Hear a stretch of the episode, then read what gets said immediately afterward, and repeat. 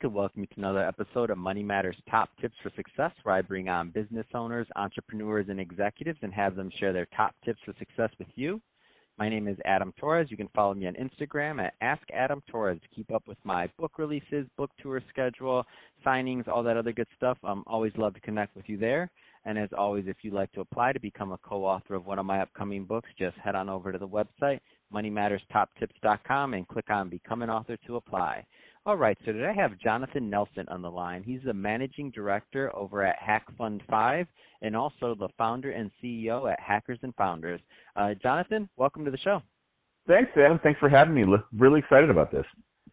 So um, I'm excited to get into what you're doing, um, both at uh, Hack Fund 5 and uh, Hackers and Founders. But before we do that, let's get into your background a little bit more. So, how'd you get started as an entrepreneur in business? I'm a strange child, um, and it was a very bizarre path to get here.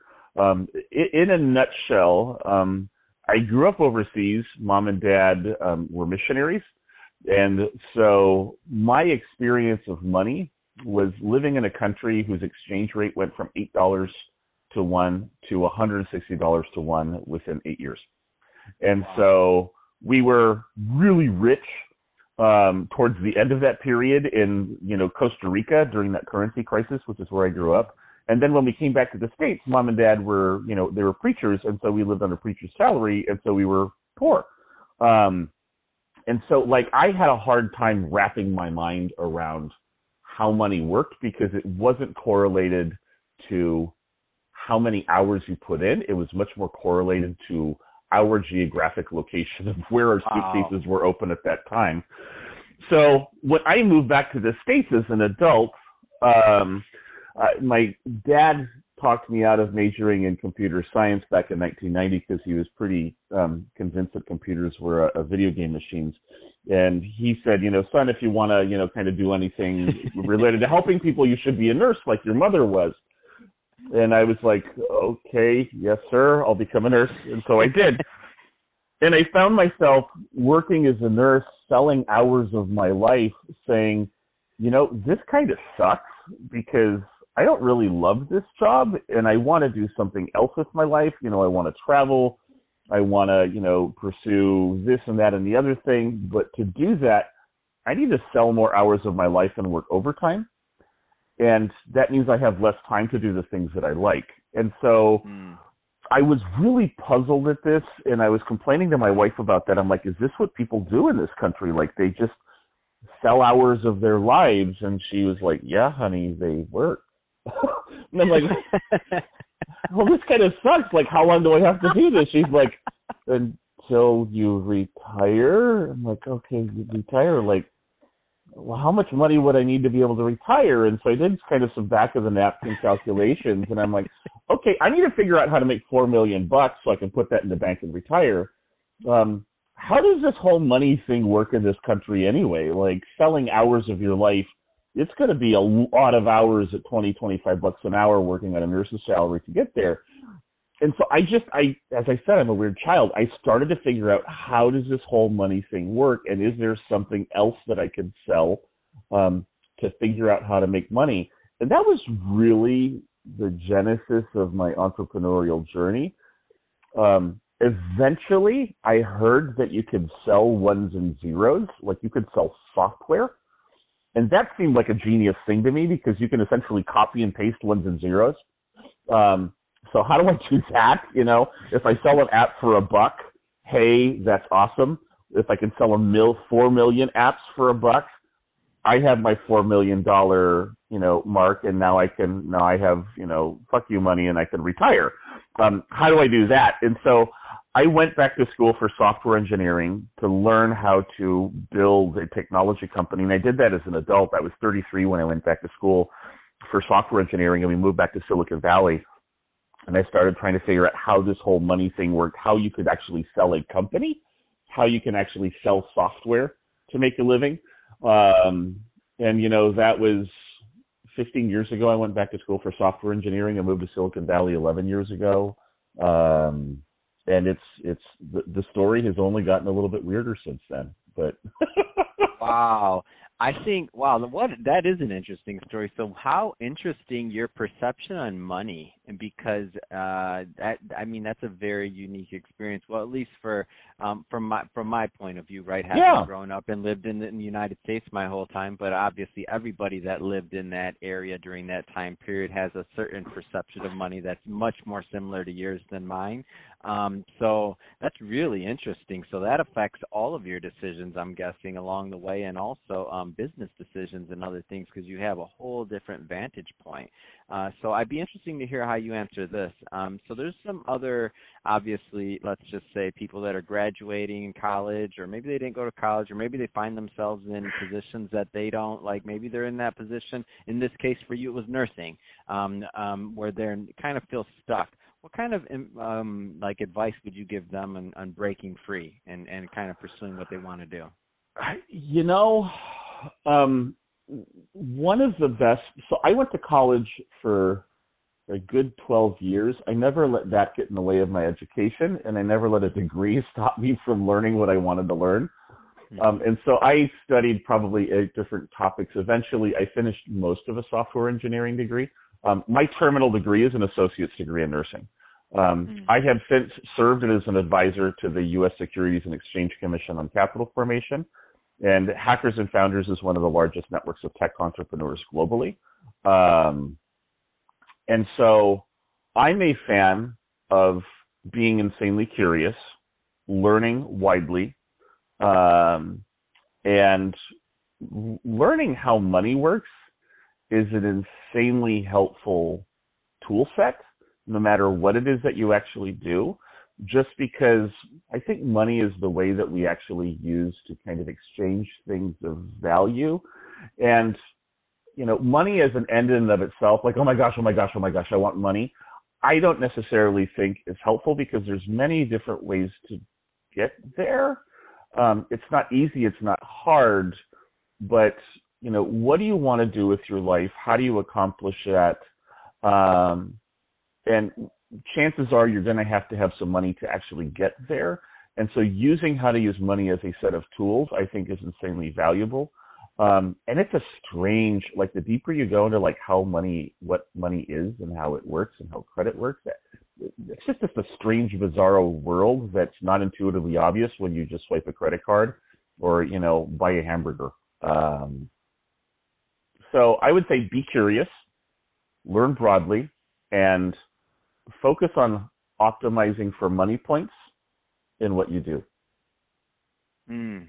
Wow, yeah, I can I can see that because money overall is going to really dictate, you know, some of the so you, how you spend your time day to day. And I love the, the earlier point you made about trading, you know, dollars for ones and zeros, copying and pasting uh-huh. ones and zeros. So, so if you could figure that out, then I guess you're you're kind of working the problem backwards.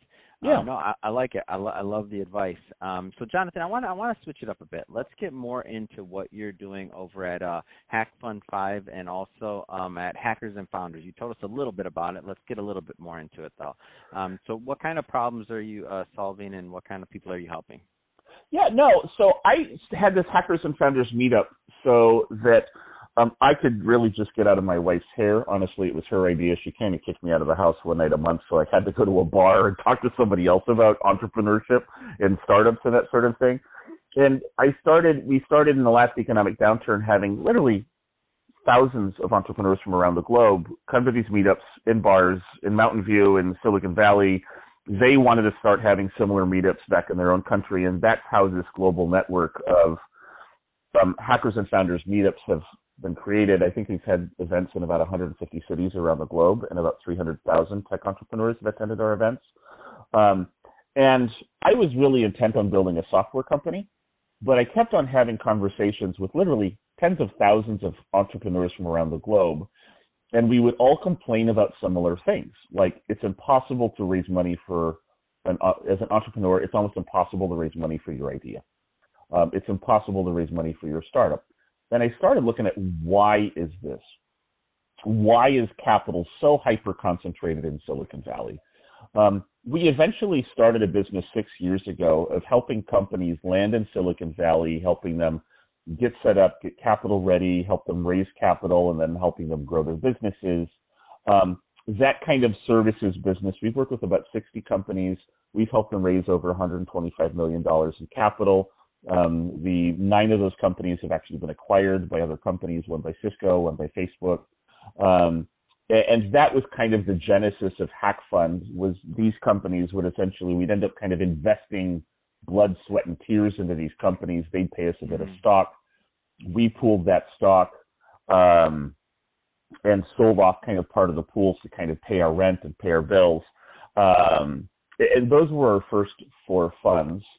Um, Hack Fund 5 is really addressing a lot of these problems of what if I'm in Peoria, if I'm in Santa Monica, if I'm in, you know, um, Buenos Aires, if I'm in, you know, Zug, Switzerland, why is it so hard for me to actually raise money for my company to actually be able to pursue entrepreneurship?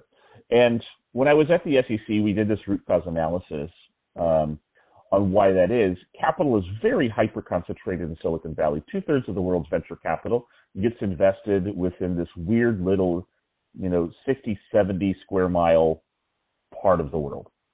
You know, incredibly concentration of wealth. Why that is, is because 85% of the world's mergers and acquisitions and technology happen in Silicon Valley. So people buy and sell tech companies here and the mechanism by how investing works is if I invest in the Money Matters podcast, I would only make money if you sold your podcast to a Google, to an Apple, to a, you know, iHeartRadio, to someone like that for, you know, millions of dollars. At that point, I would make money on that investment. It's only when companies get sold or when they IPO that the investors make money. So if I have a business idea and I want to raise money for that, I'm selling stock. And what I'm pitching to investors is that if you buy my stock at this price now, in five years, 10 years, I will let you sell that stock again at a much higher price. And so if you're not in Silicon Valley, it's really hard to have investors believe you that you're going to make that promise what we're doing at Hack Fund to change that is we're actually taking a fund to IPO. The weird thing about this is that as a fund that's listed on a stock exchange, think of it like a mutual fund or like an ETF, but they just invest in startups. And so an investor can buy shares in my fund that trade that will trade on the London Stock Exchange. We take that money, we invest it into startups, and the investors in the fund can buy, sell, and trade my stock whenever they want to. The superpower that that gives me is I can invest in a company as long as that company grows in value by growing their revenue. So, for instance, if I were, and I'm not pitching you an investment, I'm not writing investment checks for the next six months, but if I were to invest in Money Matters podcast, my my ask of you would never be how are you going to sell your company to let me sell my stock again? My ask is if I buy part of your company, how are we going to grow the value of Money Matters podcast over the long term? Primarily, how do we grow your revenue? Can we grow your revenue 30, 50, 100% year over year? If we can figure out a way to do that, that actually makes a solid investment for a publicly traded venture fund. Yeah, I mean, it, it reminds me a lot of uh, the, how how mutual funds are um, are constructed in China. So it's essentially it's essentially a mutual fund with private equity and um, um, components when you look under the hood. Um, Absolutely. So the, value, the valuation is much trickier to do because unlike um, and for the for the audience that may not be following along, think about uh, mutual funds in the United States. Mutual funds in the United States, um, you have a tech fund, just use an example, it may hold Apple. Apple is a publicly traded vehicle, so you can go on you can go online, you can go on Yahoo, you can go on Google and you could say, okay, how much is our Apple stock, um, our Apple shares trading for today so you can understand the valuation of what's within that basket which comprises yep. the mutual fund Um, in this case, it's more uh, in, in, in China and some other countries that use this model a little bit more. Their version of a mutual fund, in, in many instances, the underlying assets are not publicly traded companies or on a um, on a stock exchange. So the valuation is much similar, much more similar to the lines of um, of private equity. Uh, so the investments are made. It's a little bit trickier on valuing, but um, the benefit in this case with the approach that you're going for is that you're going for potentially some high growth companies. You're not looking necess- you're looking at you're working within the startup space. So in theory, you know, potentially more risk, um, but potentially more reward. And again, that's you know neither here nor there. There's a lot of variables on that one, so not passing judgment on either way on that. Um, but that being said, um, bringing that model here does that make that much more interesting from, um, as you illustrated, the company side that chooses to allow the investment um, because now they're gaining potentially the, uh, if done correctly, um, they're also gaining the uh, same characteristics and same positives that you could argue come out of an incubator or a tech incubator. So meaning the the you know the transfer of knowledge potentially, the um, also uh, logistics in terms of um, infrastructure maybe. I mean, there's a lot of different things also, yep. but the knowledge the knowledge component, the network component, so important in tech. Um, so I get what you're doing. That's it's really interesting and definitely. Um, uh, far reaching. And I love how it came about really uh, organically through what you were building, as I would argue, more of a passion at first, right? Hackers and Founders, I'd argue that was more of a passion project at first. I, I don't know if you, or did you know, like, as soon as you started, like, oh, this is going to be one of the biggest ever? Did you oh, know? no, no, no, no, no, not at all. I mean, literally, it was me and a handful of dudes in a bar having That's what time. I thought. like, and and then it kept on growing and growing and growing, and I was at the point where, like, God, I don't like this is not supposed to be a business. there is no business with like getting together with people in a bar. Yes, like there is. drinking and what I kept on thinking about was, you know, holy crap, we can get a little bit of stock in, you know, a hundred companies yeah, yeah. over the next 10 years. Of course. Of course. And one of those becomes a Pinterest, one of those becomes an Uber, you know, at that point we buy an island. Sure. And that that is actually a fairly reasonable assumption if you can get a broad enough diversified portfolio of startups. Um, no, absolutely, absolutely. That and, that and that's the and that's the that's the game, and that's the numbers, yeah. and that's the and obviously expertise, and that, I mean that's how these incubators, right? That's how they yeah. Gotten, they, it's literally melding like let's say three different models: private equity, incubators, uh, mutual fund, and stock investing. Um, all of those kind of melded is what is what it ends up being in the end. Um, well, Jonathan, if somebody's listening to this and they want to um, connect with you or or learn more either about uh, Hack Fund Five or Hackers and Founders, um, what's the best way for them to reach out? Yeah, no, so they can actually connect at hackfunds.com.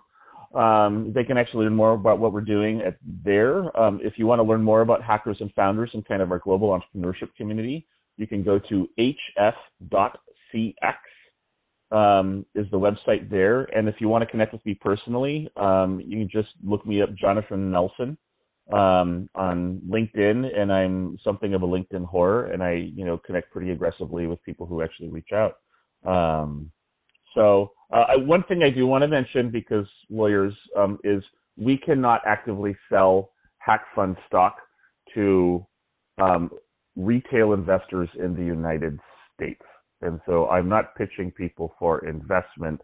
Um, eventually, I would like to get there on the regulatory side, but doing this in the United States costs me an extra three to five million dollars as opposed to doing this in London. Ah, Sounds great. Um, appreciate yep. the appreciate the preface, uh, Jonathan. Um, and uh, to the listeners, uh, well, Jonathan, thank you for coming on the show and sharing your expertise and your background. And to the listeners, as always, thank you for tuning in. Hope you got a lot of value out of this. Um, don't forget to subscribe to the podcast, leave me a review, do all those great things we do to support our podcasters. I really do appreciate it. And uh, Jonathan, thanks again for coming on the show.